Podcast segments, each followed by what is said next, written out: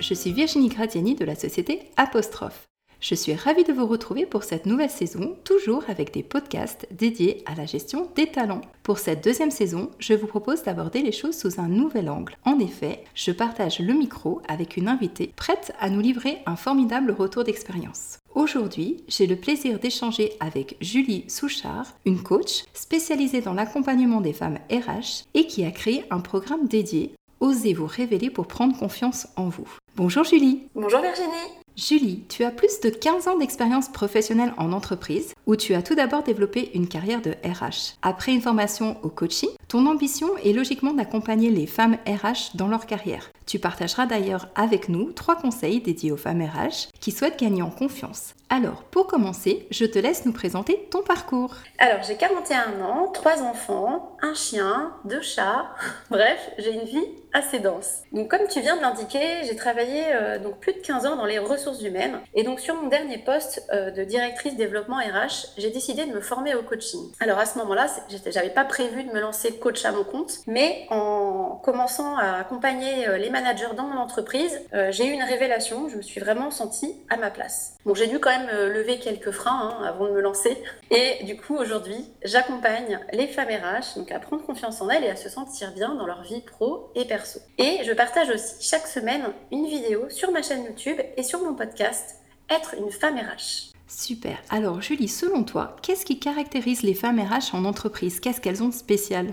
En fait, les femmes RH arrivent euh, pour la majorité, en tout cas, dans ce secteur, euh, pour l'humain. Donc, euh, elles ont envie d'aider les autres, de se sentir utiles. Donc, ce sont souvent des femmes sensibles et qui ont beaucoup d'empathie et du coup elles peuvent manquer de confiance en elles. Elles vont par exemple avoir pas mal de difficultés à s'affirmer, à négocier leur salaire, à demander une augmentation. Ça va être aussi au niveau de leur, euh, la gestion de leurs émotions, préserver aussi leur énergie. Alors, quels sont les défis des femmes RH que tu as l'habitude d'accompagner justement au travers de cette prestation de coaching ou si tu as un programme, on va dire, dédié? Alors, en fait, la, la plupart des, des, femmes RH euh, qui viennent vers moi sont en général hein, alors en souffrance dans leur job, ou en tout cas, elles sont plus très épanouies dans leur job. En fait, euh, souvent, elles s'occupent des autres et elles s'oublient. Et leur manque de confiance en elles va générer finalement un niveau d'exigence très élevé ça va être souvent des, personnes assez perfectionnistes et elles vont s'épuiser et euh, bah, du coup elles se préservent pas du tout. Donc là le, défi, hein, euh, ça va être vraiment euh, de les aider à se reconnecter à elles, d'apprendre et de réapprendre parfois à se connaître parce que parfois faut qu'on travaille aussi sur des, croyances qu'on a sur nous-mêmes, hein. de s'accepter et puis et puis de reprendre confiance. Donc elles vont pouvoir ensuite prendre les bonnes décisions pour elles, oser être elles-mêmes et bah, parfois ça peut passer par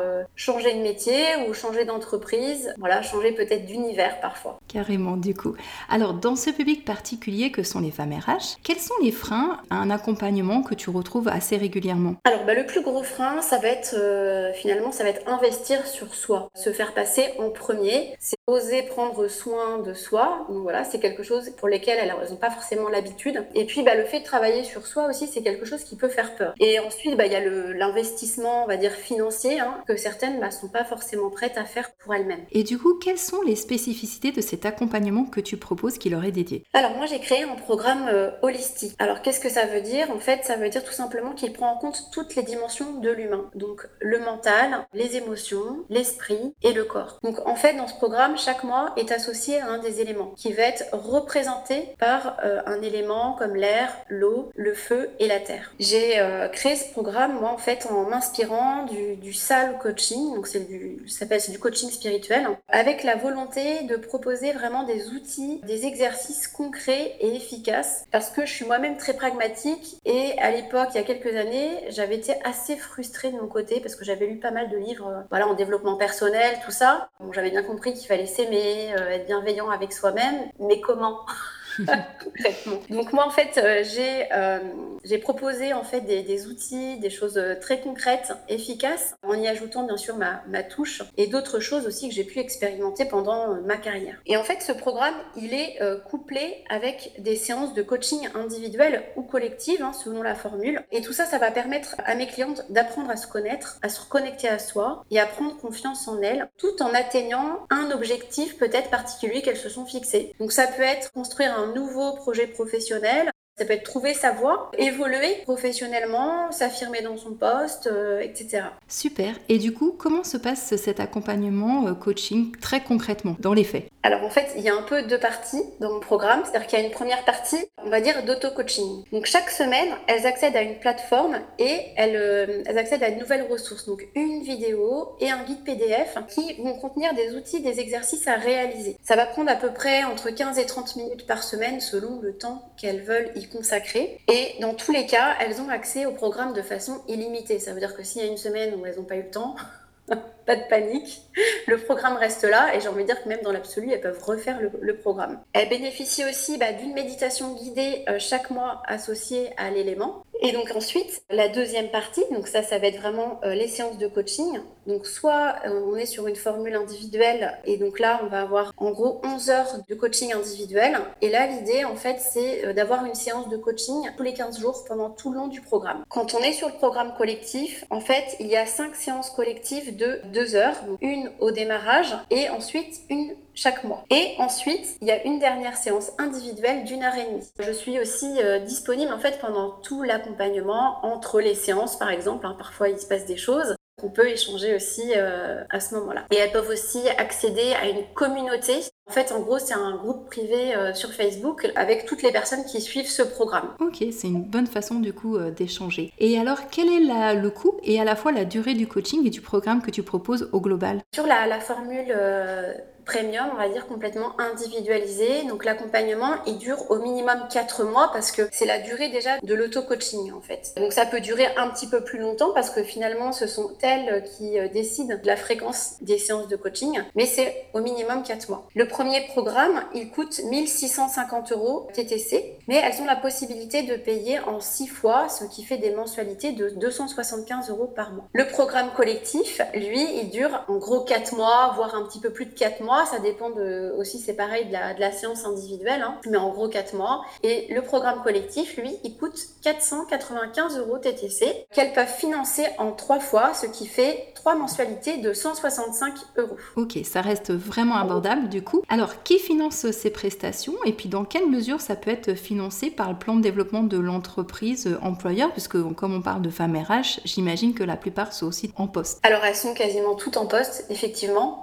mais pour la majorité, elles financent elles-mêmes en fait hein, leur accompagnement. Alors j'ai quand même quelques clientes hein, qui le font passer dans leur plan de développement des compétences, mais finalement c'est assez minoritaire quand même. D'accord, ok. Alors comment ça se passe euh, pour euh, sauter le pas, on va dire? Quelle est la première étape pour démarrer un travail avec toi? Alors la première étape en fait déjà, bah, c'est de, réserver une séance avec moi en fait, qu'on échange tout simplement. C'est vraiment important qu'on puisse euh, bah, apprendre à se connaître et il est vraiment essentiel bah, que mes clientes se sentent en confiance, en sécurité, tout simplement pour que ça fonctionne en fait.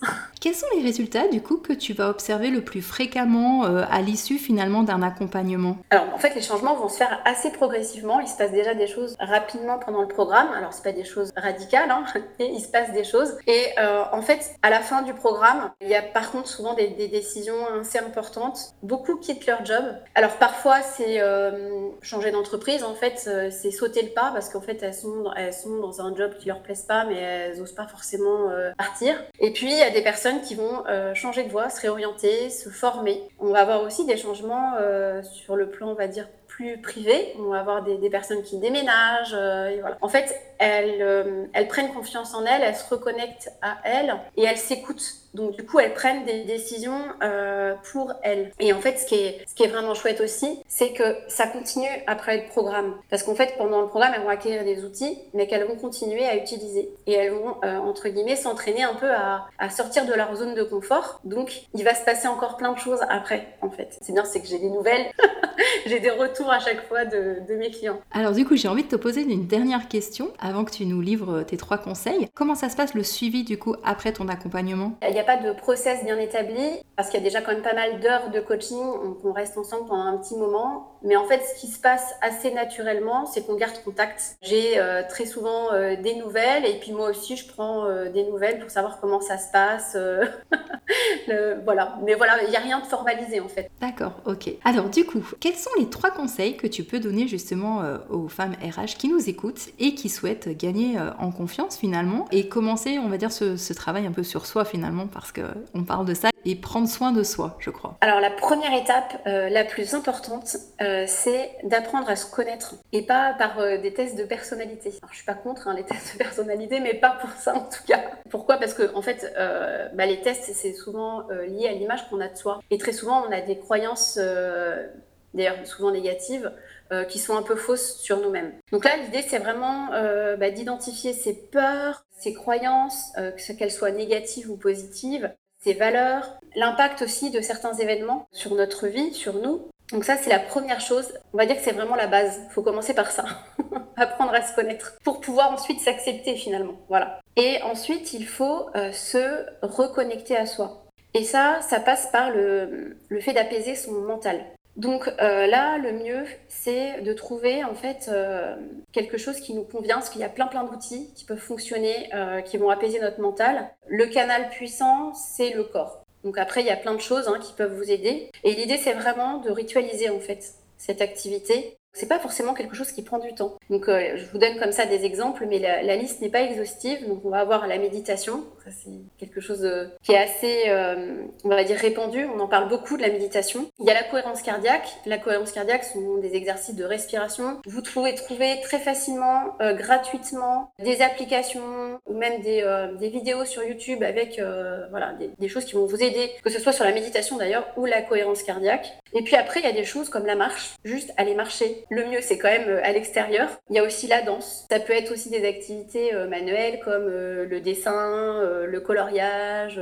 Ça peut être aussi du yoga. Voilà. En fait, des choses qui vont être en lien finalement avec le corps. Et la troisième chose qui est très importante pour prendre confiance en soi, c'est de sortir de sa zone de confort. C'est essayer de se mettre finalement dans l'inconfort régulièrement en réalisant des petites actions. Il ne faut pas aller trop vite, chercher à faire des choses trop importantes. C'est important de, de, se limiter à des, voilà, des petits pas. Donc par exemple, euh, si euh, j'ai beaucoup, euh, bah, j'ai beaucoup de difficultés à demander de l'aide, bah, je vais peut-être commencer par solliciter une personne qui est proche de moi sur un petit service, par exemple. Et ainsi de suite. Après, on, on réalise un autre petit pas. Ça peut être aussi tout simplement aussi de changer une habitude aussi dans sa vie. C'est déjà se mettre un peu dans, dans l'inconfort. En fait, en faisant ça, on va habituer notre mental à se mettre un peu dans l'inconfort. Et ça deviendra du coup un peu plus facile. Ok, donc ça peut être aussi par exemple une action comme regarder euh, tes vidéos sur ta chaîne YouTube ou encore écouter euh, tes podcasts Être une femme RH. Julie, je te remercie beaucoup pour ce partage. Je te remercie aussi beaucoup euh, Virginie, merci de m'avoir invitée. Je t'en prie. Et bien sûr, tu restes disponible hein, pour poursuivre les échanges. Vous pouvez également nous laisser un commentaire sur la page de notre podcast ou nous contacter directement par email ou remplir le formulaire sur notre site apostrophe Merci à tous, j'ai hâte de vous retrouver pour notre prochain podcast. Retrouvez également toutes nos ressources sur notre site apostrophe.fr, onglet ressources. Je vous dis à bientôt. Au revoir. Au revoir.